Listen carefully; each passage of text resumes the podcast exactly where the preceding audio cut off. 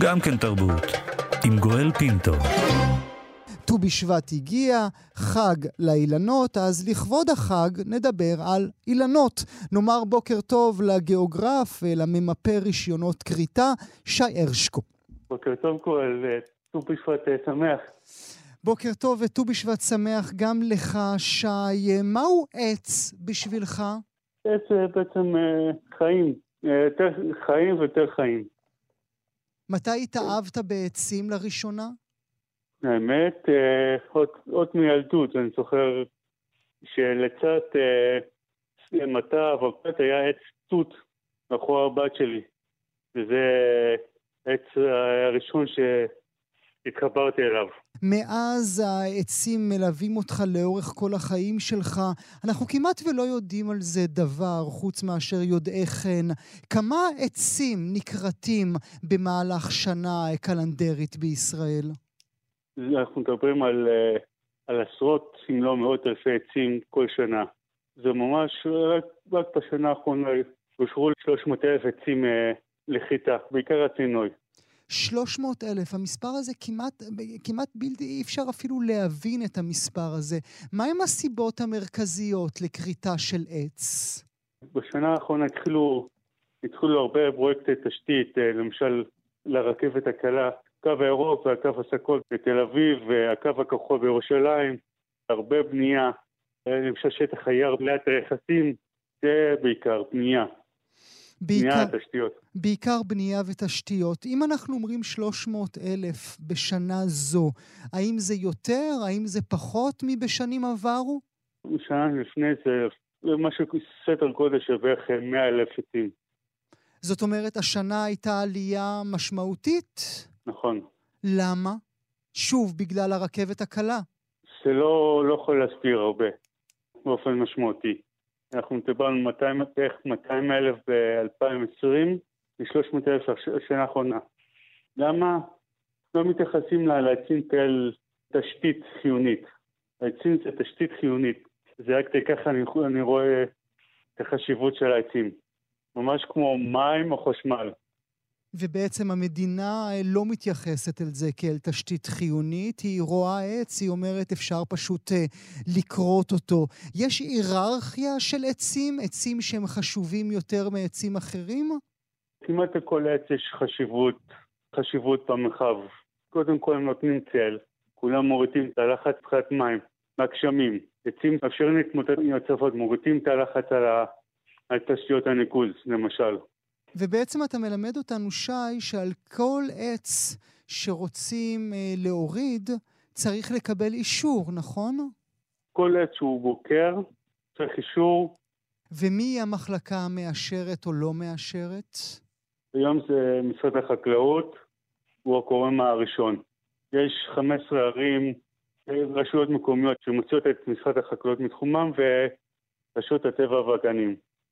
ואיך הן בוחנות כל אישור ואישור? הן מגיעות אל השטח עצמו ובוחנות האם את העץ הזה מותר או לא מותר? קודם כל צריך אה, לראות, אה, לקבל תמונות של, של העץ. לעיתים סקר עצים, לפעמים אפילו צריך לצאת לשטח לראות את, ה, את העצים בשביל להכיר את המצב. Mm. וכמה אחוזים מהבקשות אה, מאושרות? פה אנחנו לא יודעים. אנחנו לא, לא יודעים. משום שכמות הבקשות לא, לא מפורסמות לציבור. אבל מהידע הכללי שלכם, בוודאי של מישהו ששוחה בחומר כמוך, רוב הסיכויים שבקשה תאושר, נכון? נכון. רוב הסיכויים שהבקשה תאושר.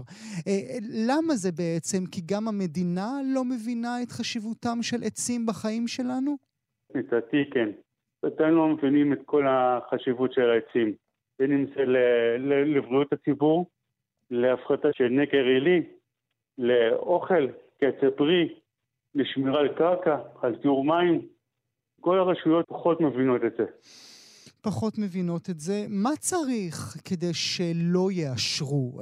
איזה מעמד צריך עץ אחד פרטי קטן כדי שלא יאשרו את הכריתה שלו? צריך לראות שזה ממש uh, משהו חריג. גם במקרה של אנשים שנלחמים על תחום מסוים, עדיין יש סיכוי שחלק מהעצים ייכרתו. למשל, חלק מתוואי המטרו, אנשים נלחמים על כאן הכובשים, ורק לאחרונה העירייה החליטה לצמצם את חלק מהשטח שלה שיקראת בכאן הכובשים. באמת מדהים. צריך אה, להגיד לכם, מאזינות ומאזינים, שיש אה, מערך התראה, אם זה בנפשכם ואם זה מעניין אתכם, ובוודאי בוודאי בחג הזה, בט"ו בשבט, שכולנו מהללים את הצומח ואת העצים ואת האילנות, יש מערך התראה על כריתת עצים. אה, פשוט צריך להיכנס לאתר מרימים, M-E-I. מי רימים בעצם, m-e-i-r-i-m.org, שם בעצם במערכת אפשר להירשם ולקבל התראה על כל עץ שנכרת, וגם אתם באופן אישי יכולים להגיש ערר כדי לבקש שלא יכרתו את העצים שקרובים ללבכם. מה, מה המטרה בעצם בעיניך בסיכומו של יום, דווקא בחג הזה שלנו בט"ו בשבט, בכל הנוגע לכריתת עצים? קודם כל, להראות לנו שיש, שצריך את העצים. זה בכל אה, שנה רגילה. השנה זה עוד יותר בגלל שאנחנו צריכים לשמור כמה על הקרקע עצמה. מאחר וזו שנת שביתה, אז צריך לשמור עוד יותר על, ה, על מה שקיים. ואולי אה, נסיים את השיחה הזו, שי, בזה שנוסיף עוד נתון עבור המאזינות והמאזינים שלנו, שכל מה שדיברנו עד עכשיו, דיברנו על אה, כריתות עצים חוקיות. יש גם רבות אה, של כריתות שבכלל אף אחד לא מודיע לאף אחד, פשוט מורידים עץ, נכון? נכון מאוד. גם לא יודעים כמה עצים יש mm. שנחתים ככה. יש, אה, שמעתי שלחון, שרק השבוע נחתו בתל אביב 90 עצים, ככה. בלוט, לצד העיר, עוד מאות עצים, רישיון שלא צריך לתת להם. ואלה הרישיונות, ורבים רבים ללא רישיונות בכלל. טוב, צריך, צריך לשים על זה לב, על הדבר הזה, ואנחנו מאירים עליו זרקור. אני רוצה מאוד להודות לך, שי הרשקו, תודה רבה שהיית איתי הבוקר. תודה רבה, וחג שמח. אז כן, אנחנו מצד אחד, ביד אחת אנחנו מהללים את הטבע ואת ט"ו בשבט, וביד השנייה אנחנו כורתים כך עצים. אה, כאמור, אה, יום אה, ט"ו בשבט היום, וכמו כל יום הוא כמובן יום של חובה לעסוק בטבע, אבל אין יום מתאים מזה מט"ו בשבט. נמצא איתנו עכשיו שולחן חכמים. בליבו השאלה, מדוע התקשורת הישראלית ממעטת כל כך לעסוק בסוגיות משברי אקלים והסביבה, וכמה קשים חייו של כתב טבע שמנסה להכניס ידיעה אחת קטנה למהדורה אחת גדולה. נאמר בוקר טוב לשני אשכנזי, כתבת האקלים וקיימות בגלובס. שלום שני. בוקר טוב. נאמר בוקר טוב לכתב הסביבה של הארץ, צפריר רינת. בוקר טוב. בוקר טוב, צפריר. עוד רגע גם תצטרף אלינו חברתנו, סגנית מנהל חטיבת החדשות בכאן, עילעיל אה, שחר. אבל עוד קודם אה, נפנה אליך, צפריר. אני יכול לקרוא לך זקן החבורה, נכון? מי שדיבר על טבע עוד לפני שמישהו מאיתנו ידע אה, לכתוב את המילה טבע? לא, אתה יכול לקרוא לי ותיק החבורה. אז יש לך פרספקטיבה. אמור לי את אז לעומת היום. היום קל יותר, או עדיין זה מדשדש ונשאר קשה? אני מתנצל מראש, אני, סליחה, שאני עושה הבחנה, אבל עיתון הארץ, ולא ניכנס ללמה הוא עשה את זה, וזה היה עוד לפניי, אה, היה לו סיקור סביבתי כבר לפני הרבה שנים. Mm-hmm. אז אני חייב לעשות הבחנה בין, ואני לא עושה את זה בגלל שאני רוצה להתגאות במיוחד בעיתון שאני כותב בו, אבל כעובדה זה פשוט נכון. אז, אה, אז אה, אני חושב שלכתבי, לי ככתב סביבה, אה, הדרך כבר הייתה פתוחה, וזה היה באופן יחסי קל. לעמיתים שלי וקולגות במקומות אחרים, אני חושב שזה היה קצת יותר מסובך ויותר קשה. ואתה מרגיש לאורך זמן, אם מתבוננים באמת בקו הזה, שהשינוי אה, הפך ממה, מחסר ל... למה? למה? איך אתה מגדיר את המצב היום? המצב היום אה, הוא יותר טוב. אה, זה עבר כל מיני תהפוכות, אבל יש היום אה, עיתונאים, ובעיקר עיתונאיות, אני אומר את זה כזה פשוט כעובדה, ש... מסקרות את הנושא ומסקרים את הנושא בכמה כלי תקשורת בצורה יותר רחבה ממה שזה היה בעבר. היו תקופות שהיו כמה וכמה כתבי סביבה, וזה נעלם ודעך, ועכשיו נראה לי שזה קצת יותר אה, אה, התייצב. אה, יש כמובן כל מיני חוסרים וכל מיני פערים, אבל אה, זה השתפר, ואם תרצה נוכל להרחיב אחר כך, יש לי כמה הסברים למה זה קרה, זה בעיקר בגלל משבר האקלים, אבל... אבל לא אה, בהכרח. לא בהכרח, אבל אה, משבר האקלים הוא הפקטור העיקרי. אז הנה, כתבתי לי כאן בצד על חתיכת נייר למה עם סימן שאלה ליד השם שלך. עילעיל שחר-לי, סגנית מנהל חטיבת החדשות בכאן, אצלנו, תאגיד השידור הישראלי. אני שמח שהצטרפת אלינו, עילעיל. עד כמה, עד, עד כמה צריך לעבוד כתב שלך מאוד קשה אה, בשביל להכניס ידיעת סביבה למהדורה הגדולה שלנו? תראה, אצלנו לא רק שאנחנו מנסים אה, שידיעות סביבה ייכנסו, ויש לנו גם מוסף שבועי אה, מאוד מאוד חזק, הזמן הירוק של יפעת גליק, אנחנו חושבים שצריך לשים את זה גם בראש סדר היום, וזה לא, אתה יודע, מבחינתנו גם, אם זה מצדיק ויש אה, אייטם מספיק חשוב, אז הוא יכול גם לפתוח מהדורה. Mm-hmm. אם יש דוח מבקר על מפעלים שמזהמים במשק, אז זה לגמרי משהו שראוי לפתוח בו מהדורה. אם יש את ועידת האקלים בגלזגו, זה משהו שבהחלט צריך, אה, כשהייתה את ועידת האקלים שבועיים שלמים, אה, עשינו תוכנית מיוחדת אה, ברשת ב', כאן בסביבה. עם שרון וקסלר ואורי לוי, כדי לשים את הנושא הזה על סדר היום. מבחינתנו זה נושא חש... בעל חשיבות עליונה mm-hmm. שלא נופל בשום דבר מנושאים פוליטיים, מנושאים משפטיים. זה נושא משמעותי, mm-hmm. אנחנו גם רואים את ההשפעות של זה כולנו ב... ב...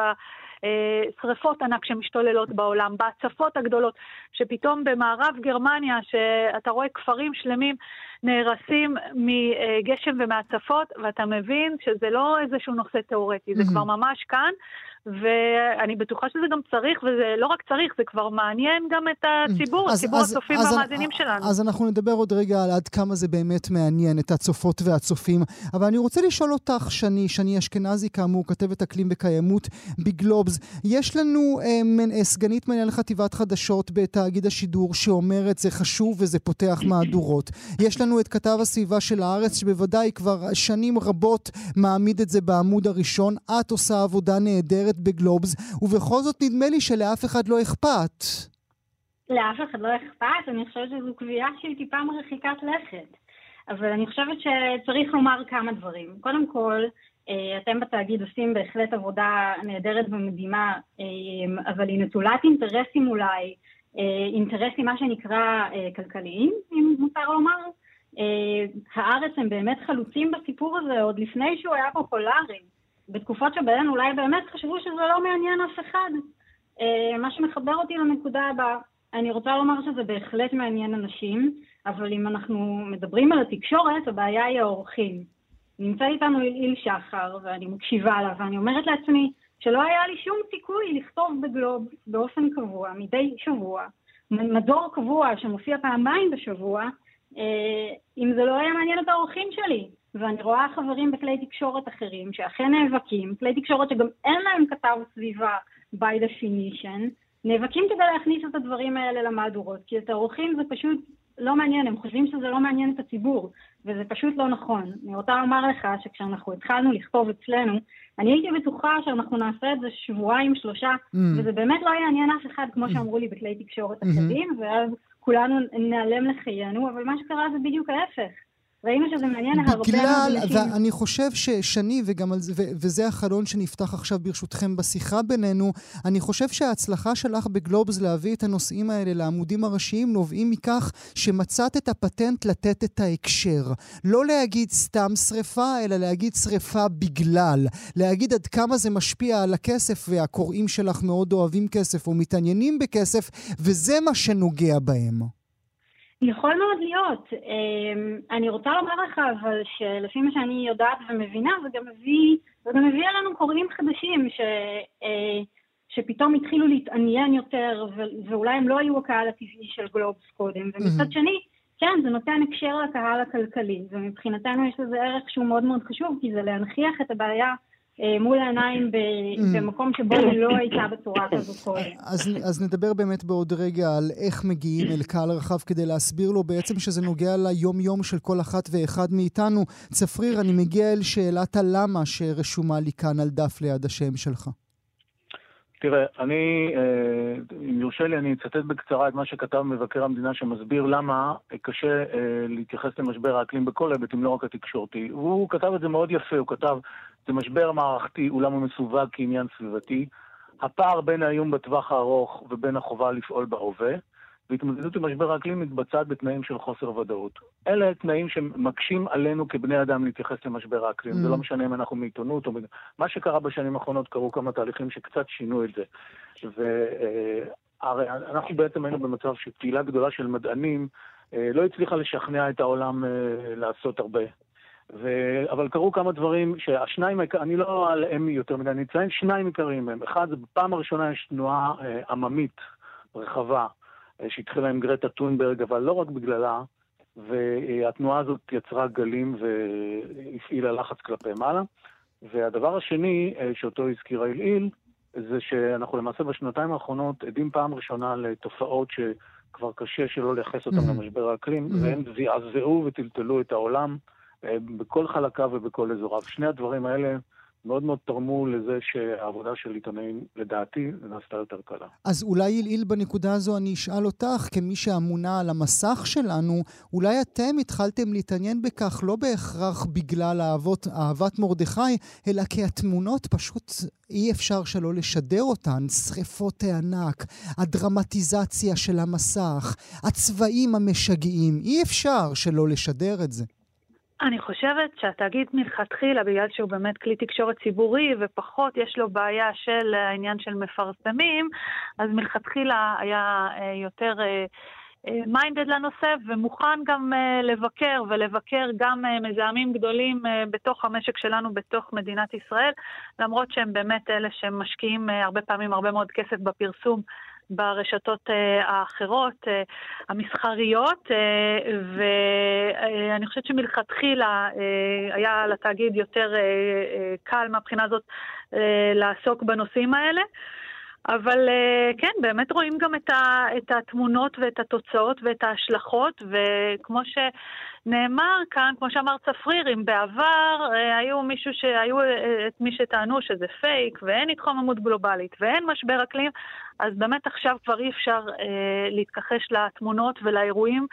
ומבחינתנו, הרבה פעמים שאנחנו אה, משקיעים בזה גם אנרגיה, גם כסף, גם משאבים, לשלוח את הכתבים שלנו למקומות האלה שהדברים אה, מתרחשים בהם, ולהביא את התמונות, את הראיונות אה, כמה שיותר מהשטח עם האנשים עצמם, mm-hmm. אה, כדי כן להנגיש לצופים שלנו, גם כאן בישראל, מה עובר על כפר שם או על עיירה בקנדה, שבתיה, על התושבים שבתיהם נשרפים mm-hmm. כליל. אז אני, אני רוצה באמת בנקודה הזו לשאול אותך, שני, איך מסבירים לקוראים, אני לא יודע כמה, כמה זמן מקדיש עצמו אדם לקריאת עיתון בכל יום, אבל איך מסבירים לו ש-2,500 אזרחים מתים בכל שנה מזיהום אוויר.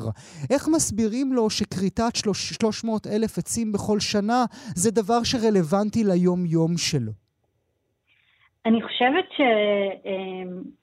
שקודם אמ, כל, תמיד צריך סיפורים שיפשטו ויורידו את הדברים האלה לקרקע, אבל אני חושבת שהעניין כאן הוא באמת הרפיקטיביות.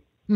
לחזור על mm. הדברים האלה למרות שכבר כתבת אותם כמה וכמה פעמים מזוויות שונות, ולתת לזה מה שנקרא מקום גבוה במהדורות. אז אם איל דיברה קודם על זה שזה צריך לפתוח מהדורות, אז כן, אנחנו צריכים לקדם את זה, לקדם את זה יפה מאוד uh, באתר ובווד... ובוודאי גם בנייר, um, ולנסות להסביר בצורות שהן יורדות לחיי היום-יום של האזרחים את הדברים האלה. להסביר על המוות השקט הזה שמתרחש, ואתה יודע, את הקורונה אנחנו אולי רואים איכשהו מול העיניים, mm. אבל 2,500 אנשים שמתים בשנה מזיהום אוויר, ואף אחד, הם פשוט החולים השקופים של המערכת, mm-hmm. זה משהו שבהחלט, א', צריך להנכיח אותו, וב', גם צריך להסביר שיש אחראים לדבר הזה. Mm-hmm. יש מערכת שלא שמה לב לאנשים האלה והיא צריכה... וצריך להצביע ה... עליהם. אז אה, צפריר, נכון. אני רוצה רגע להניח על השולחן את המילה אה, קורונה. לי היה נדמה לפני כשנתיים, כאשר דיווחנו בלי סוף יום אחר יום, אה, כמובן על ההשלכות של קורונה על עולם התרבות במקרה שלנו, אבל היה נדמה לנו שקורונה תשנה את הלך הרוח. אני חושב שטעיתי, נכון? הלך הרוח בעניין הסביבתי או בכלל? גם בעניין הסביבתי, כן.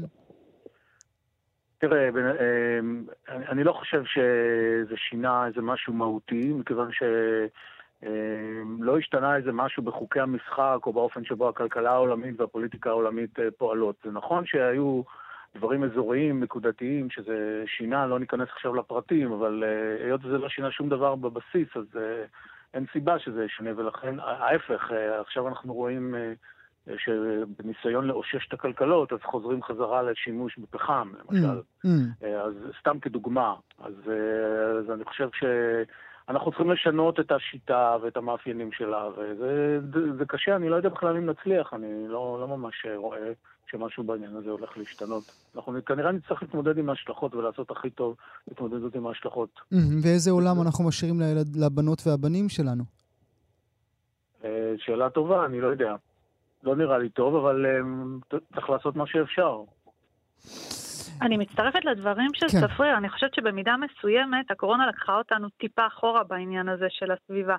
אנחנו מאוד מתעסקים בכאן ובעכשיו, mm-hmm. ופחות יש לנו, אה, אתה יודע, אה, אה, מקום כרגע, בגלל שאנחנו במשבר כל כך גדול, גם כלכלי, גם חברתי, אה, פחות אנחנו מסוגלים להסתכל קדימה על העתיד ואיזה אה, עולם אנחנו משאירים באמת לילדים ולנכדים שלנו.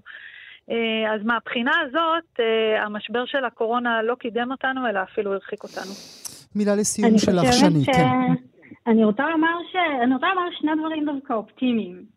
הראשון זה שצפריר אמר בפתיח שהיו כתבי סביבה שהלכו ונעלמו. כלומר, זה נושא שהיו כאלה שהלכו ובאו, היו להם אזורים, אנחנו נמצאים במשבר קורונה, שתופס את כל החדשות, ועדיין יש סיפור סביבה שהוא לא הולך ונעלם, אלא להפך, הוא דווקא נמצא יותר בשיח. והעניין השני הוא כלכלי. אני לא יודעת לנבא מה יהיה בעתיד, אני גם חושבת שהמצב הוא רע, אמ, אבל המחירים של האנרגיה הסולארית למשל הולכים ויורדים. גם אם אנחנו עכשיו רואים התאוששות שהיא כולה פתחה מהקורונה, אנחנו כן רואים גם יותר התקנות של אנרגיה סולארית, ואנחנו רואים שיש איזושהי תזוזה. וככל שהסיפור הזה ילך ויהפוך יותר כלכלי ויותר, מה שנקרא, זול, יכול להיות שאנחנו נראה דחיפה לכיוון הזה שגם אולי תציל אותנו. לא הייתי מאבדת תקווה כל כך מהר, בקיצור. הלוואי, הלוואי. צדיקים כולכם, תודה על העבודה שלכם, תודה שהייתם איתנו הבוקר. שני אשכנזי, צפרי רינת ואיליל שחר ליס, תודה שהייתם איתי הבוקר. תודה. תודה רבה. בוקר טוב, ביי ביי. אריק איינשטיין עם עצים, אתם על גם כן תרבות, מגזין התרבות של ישראל, כאן אצלנו ברשת כאן תרבות. נעבור מיד אל הנושא הבא שלו, שלנו. גם הוא יעסוק בט"ו בשבט, גם הוא יעסוק בדאגה שלנו לכדור. סרט תיעודי חדש שעלה על מסך יס, עלייה שמו, מציג את עולם הצריכה במלוא כיעורו, ומצביע על מה שכולנו יודעים וכולנו מתעלמים. השתעבדנו כולנו לעוד ועוד ועוד. מפלצת הצריכה המערבית והעולמית העולמית קמה על יוצרה והפכה את היצרנים לעבדים, אולי גם אותנו, הצרכנים. נדבר על תרבות הצריכה תוך התמקדות בעולם האופנה, נעיר זרקור דווקא על בני דור ה-Z, הדור הזה שכולנו היינו בטוחים שהנה הוא, הוא, הוא זה שיציל את הכדור, כי פשוט אין לו ברירה, כי הוא זה שישלם על החטאים של כולנו, אבל מחקרים מראים שדווקא לא, להפך, הם לא מפסיקים לקנות, הם לא מפסיקים לזהם. נאמר בוקר טוב ללירוי שופן, תיאורטיקן של אופנה, דוקטורנט בעברית, מרצה בשנקר וכותב ב"הארץ". שלום לירוי. שלום, בוקר טוב. ונגיד בוקר טוב למיטל פלג מזרחי, חוקרת ומרצה לאופנה בת קיימא באוניברסיטת תל אביב. בוקר טוב מיטל. בוקר טוב. נתחיל איתך, אה, לירוי. תשמע, קראתי את המאמר שלך, את הכתבה שלך בעיתון הארץ על בני דור ה-Z, על בני ה-20 האלה, נכון? Mm-hmm. נשמטה לי הלסת. למה נשמטה לך הלסת? כי הייתי בטוח שהם אלה שיצילו אותנו. תראה, אני חושב אה, שצריך להבין שזה מדובר אה, בדור שמרגיש שמופעל עליו אה, לחצים אדירים, בתור דור שהוא נייטיב ברשת החברתית וכל הזמן רגיל לחיות ברשת החברתית, להראות את עצמו, אז תרבות השיתוף מפעילה עליו הרבה מאוד לחץ. זאת אומרת, הצורך הזה כל הזמן להעלות תכנים חדשים ולחדש, חלק מזה בא לידי ביטוי גם, גם באופנה, הרצון הזה כל הזמן להציג דברים חדשים, ומה לעשות, אם רוצים דברים חדשים צריך להציג אותם. אה, אז חלק מהם מוצאים שיטות אלטרנטיביות, כמו אה, לשכור בגדים, או להשתמש באופנה יד שנייה. רגע, רגע, רגע, ניקח צעד אחד אחורה. מה זה התרבות okay. אוקיי. שיתוף הזאת? זאת אומרת, אני גולל בפיד שלי חתיכים, חתיכים, עצים, עציצים, עציצים, חתיכים, עציצים, עציצים, פרסומת, נכון? שם אתה לוק... לשם אתה לוקח אותי.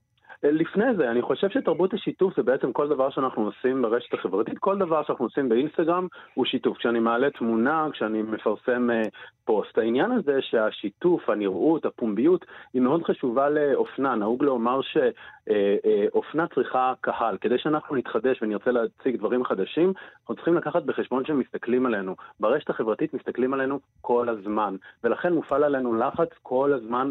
לחדש את הדברים אה, שיש לנו, ואנחנו צריכים למצוא פתרונות איך להעסיק את העוקבים אה, אחרינו בדברים חדשים, במראות חדשים. אה, ומשם מתחיל כל הלחץ. והם חושבים, על המח... הם, שול... הם חושבים על המחיר, לירוי? זה, זה בכלל נמצא ב state of mind שלהם? אז אחד הדברים שרואים על, אה, על דור ה-Z זה איזושהי התנהלות אה, סותרת, של מצד אחד דור יודעים שכל הכל, הזמן... כן. יודעים הכל, ונורא חשוב להם כדור הארץ, ונורא חשוב להם גיוון, ונורא חשוב להם צדק חברתי וסביבתי, ומצד שני, אנחנו רואים שמבחינת הפעולות, הפעולות הצריכה שלהם, הם כל הזמן רוצים לרוץ אחרי אחר דברים uh, חדשים. Mm-hmm. אז יש פה איזשהו פער בין הרבה פעמים מה שאנחנו אומרים על עצמנו, איך שאנחנו תופסים את עצמנו בתור ג'נריישן Z, לבין דה פקטו מה בפועל. אנחנו עושים. לפני שאעבור על מיטל, אמור לי, האם באמת אנחנו יודעים לאבחן היום בינואר 22 אה, הבדלים בין הדור הזה לדור שקדם לו? מבחינת האופן שבו הוא קונה, או כן. באופן שבו הוא... אז זה, זה דור שאוהב להרגיש שהוא לא מוגבל. מבחינת צריכה, הוא, הוא רוצה להרגיש שהוא חופשי לצרוך מכל העולם, בלי איזה שהן מגבלות של מגדר, מוצא אתני, זאת אומרת, איזה רצון לראות את העולם כעולם פתוח. העניין הוא שזה רק מעודד צריכה עוד יותר מיותרת, ובמקום שאני אגביל את עצמי לקטגוריות מסוימות, אני רק אה, רוצה לצרוך מכל ה... מכל הבא ליד, מרגיש חופשי כזה. ואנחנו צריכים לשים על השולחן איזשהו מונח שלימדת אותנו, אה, תגובה מהירה, אה, QR, נדבר עליו בעוד רגע, כי הוא רלוונטי מאוד לבני הדור הזה, שהאמת, האמת מדאיגים אותי, אני חייב להגיד. מיטל פלג מזרחי, חוקרת ומרצה לאופנה בת קיימא באוניברסיטת תל אביב. אנחנו מדברים על תעשייה שהיא המזהמת ביותר מבין כל התעשיות, נכון? זה, זה, זה תמיד נתון שמפתיע אותי נורא. היא נחשבת לשנייה הכי מזהמת, שנייה לתעשיית הנפט. אה, תעשייה מאוד מאוד מזהמת בכל שלבי הייצור. זאת אומרת, ממש מהגידול של הכותנה, דרך הצביעה של הבגדים ועד לדרך שבהם אנחנו נפטרים מהבגדים שאנחנו לא רוצים. אנחנו בדרך כלל מטמינים אותם או באדמה או שאנחנו שורפים את זה. במדינות מאוד עניות. Mm-hmm. אבל mm-hmm. חשוב להגיד בהקשר הזה שהסיבה שתעשיית האופנה הפכה להיות תעשייה כל כך מזהמת, זה בעיקר בעיקר בגלל דפוסי הצריכה שלנו. אנחנו מייצרים הרבה יותר מדי בגדים, קונים הרבה יותר מדי, ובסוף גם זורקים את רוב הבגדים האלה מבלי שבכלל לבשנו אותם, או לבשנו פעמים ספורות. תני לנו את דוגמה, את היומיום הרגיל, לא שלי, כן, אני עם הפיג'מות עוד משנות ה-80, אבל אה, אה, עד כמה...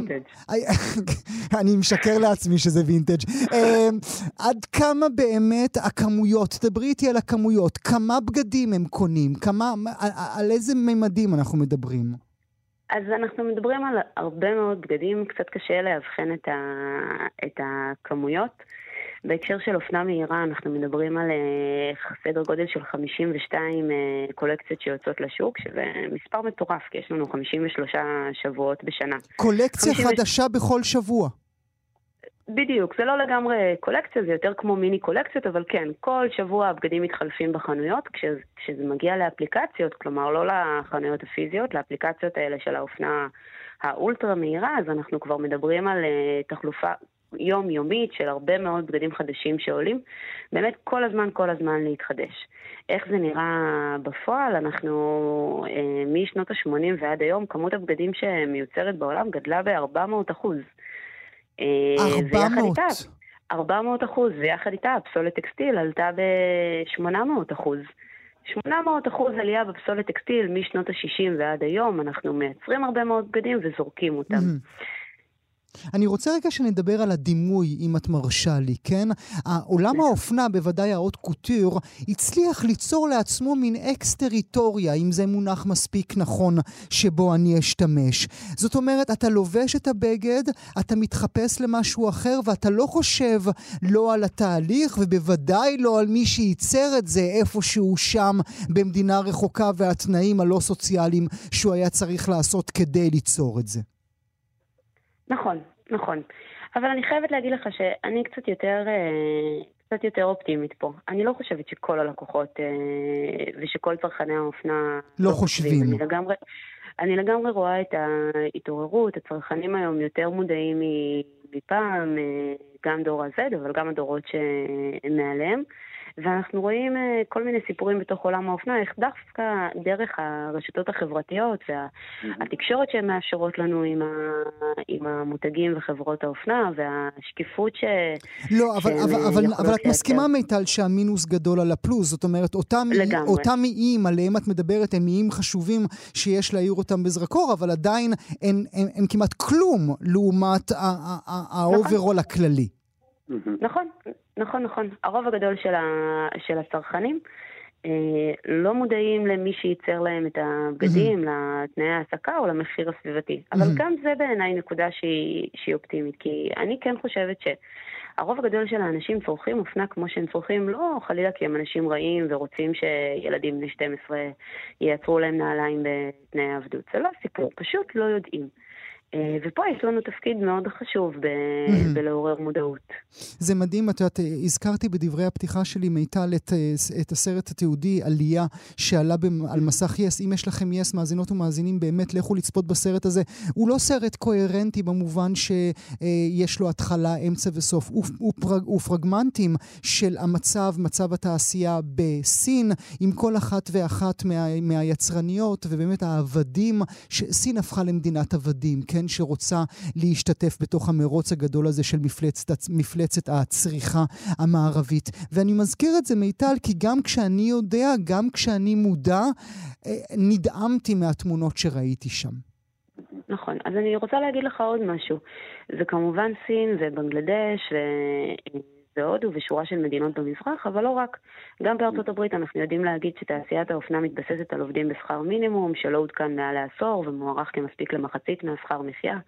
זאת אומרת, אה, אה, אופנה זולה כמעט תמיד, ב-99.9, וגם זה אני מתנסחת בזהירות כי, כי באקדמיה אנחנו לא אומרים בוודאות, אבל תמיד, תמיד, תמיד, תמיד, כשאנחנו רואים בגד שהוא בגד זול, עומד מאחוריו ניצול ועומד mm, מאחוריו זיהום mm. סביבתי רחב. כי אין דרך אחרת. שמלה לא נכון, אמורה נכון. לעלות כמו קפה ומאפה. זה לא, לא, זה לא עובד ביחד.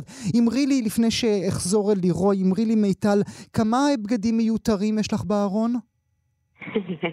לי אין בגדים מיותרים. את כל הבגדים שיש לי בארון הם בגדים שאני לובשת. יש לי לא מעט בגדים, אבל הם ממש לא מיותרים. זה בגדים שמלווים אותי כבר הרבה מאוד שנים וילוו אותי לעוד הרבה מאוד שנים. מה, צ... ו... מה צריכה, או מה צריך להיות בגד כדי שתקני אותו?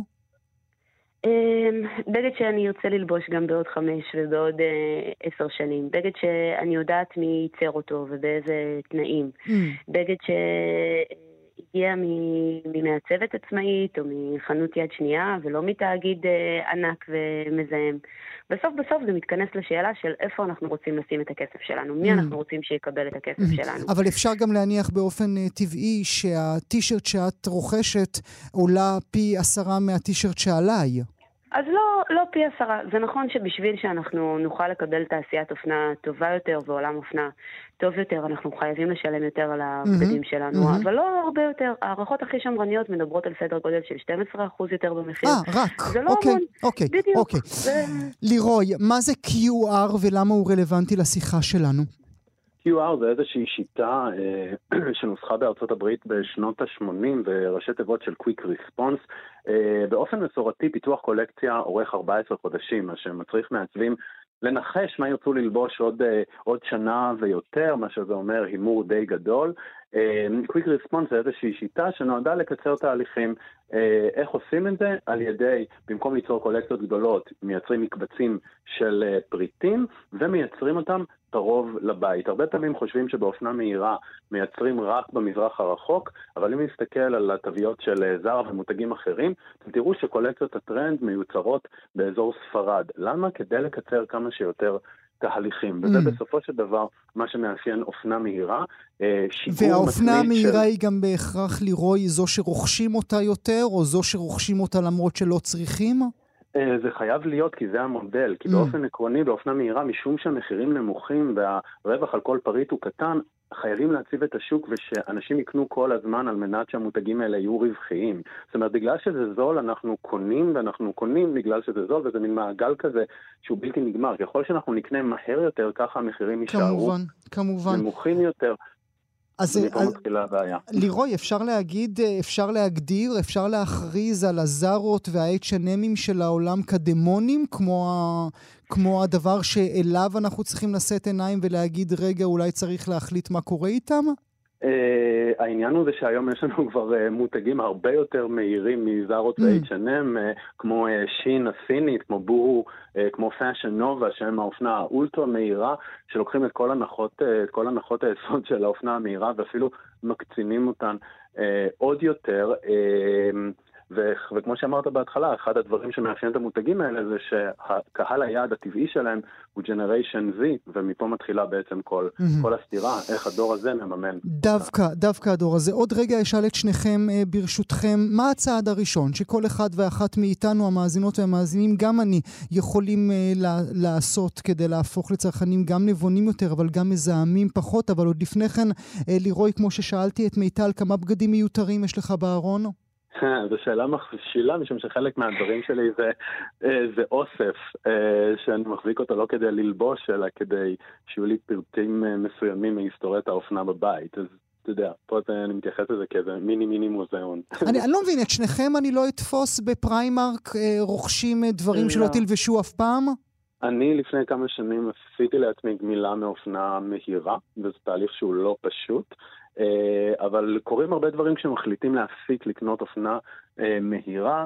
אה, קודם כל מתחילים לצרוך פחות פריטים, משום שהמחיר של הפריטים הופך להיות לאיזשהו אה, חסם, וגם מבינים שאופנה מהירה זה כמו לקנות. בתשלומים. פר. תשלום זה פחות, אבל אוקיי. כשמסתכלים על כל השנה פשוט מוציאים יותר. זאת אומרת, לא בהכרח אפשר להדביק עליכם את תווית הפריבילגים שיש להם יותר ממה שלי יש, אלא פשוט כיוון שאתם רוכשים פחות, אז אולי בסוף אנחנו מגיעים לאותה שורה תחתונה. זה מה שאתם אומרות לי?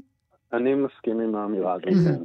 כן, אוקיי, חד אוקיי. משמעית, ואני גם, אני רוצה להגיד משהו בהקשר הזה של פריבילגיות, כי זו באמת הטענה שעולה קבוע מול העיסוק הזה באופנה בת קיימא. בסוף של יום מאוד נוח לנו להאשים את זה כעיסוק שהוא עיסוק פריבילגיה, אבל אנחנו צריכים לזכור שהפריבילגיה האמיתית זה היכולת לשבת ולהזמין אה, בגדים בזיל הזול מה... מהמם. מהטלפון, כן, או כן, להיכנס אה, כן. לעשות שופינג בזארה, בזמן שיש לנו פועלות ש... שמייצרות לנו את הבגדים תוך כדי שהן סופגות התעללות באמת מאוד קשה. בוודאי, בוודאי. טוב, מילה לסיום. מיטל, אה, צעד אחד ראשון שאנחנו צריכים לעשות עם סיום השיחה, לא עם סיום השיחה, עם סיום התוכנית, שלא תלכו לי לאף מקום.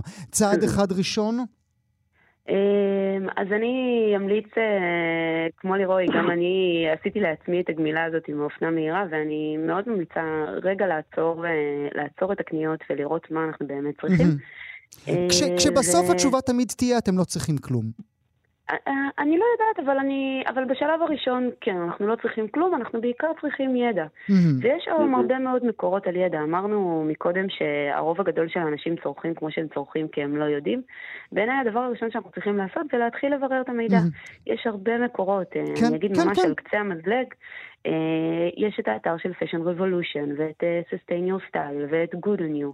בעברית יש לנו את, אה, את מתלבשות, התנועה לקידום אופנה הוגנת, את האתר של סחר הוגן, את ללמוד, מרק. ללמוד, ללמוד, ללמוד, ללמוד. בדיוק, הידע באמת קיים, זה רק לחפש אותו. לירוי, מילה שלך, צעד ראשון? מה שאני הייתי מציע זה להוציא את פירוט האשראי השנתי ועם מרקר למרקר כל דבר שנקנה באופנה מהירה. Mm. עשינו את הניסוי הזה כמה פעמים עם, אה, עם סטודנטים שלי. אה, כשרואים את כמות המרקורים בשנה, זה עושה איזשהו שוק שאולי דרכו אפשר להתחיל איזשהו שינוי. אחלה של שיטה. מיטל פלג מזרחי ולירוי שופן, תודה רבה לשניכם שהייתם איתי תודה הבוקר. רבה. תודה רבה. גם כן תרבות. ראשון עד רביעי בין 9 ל-11. רק בכאן תרבות.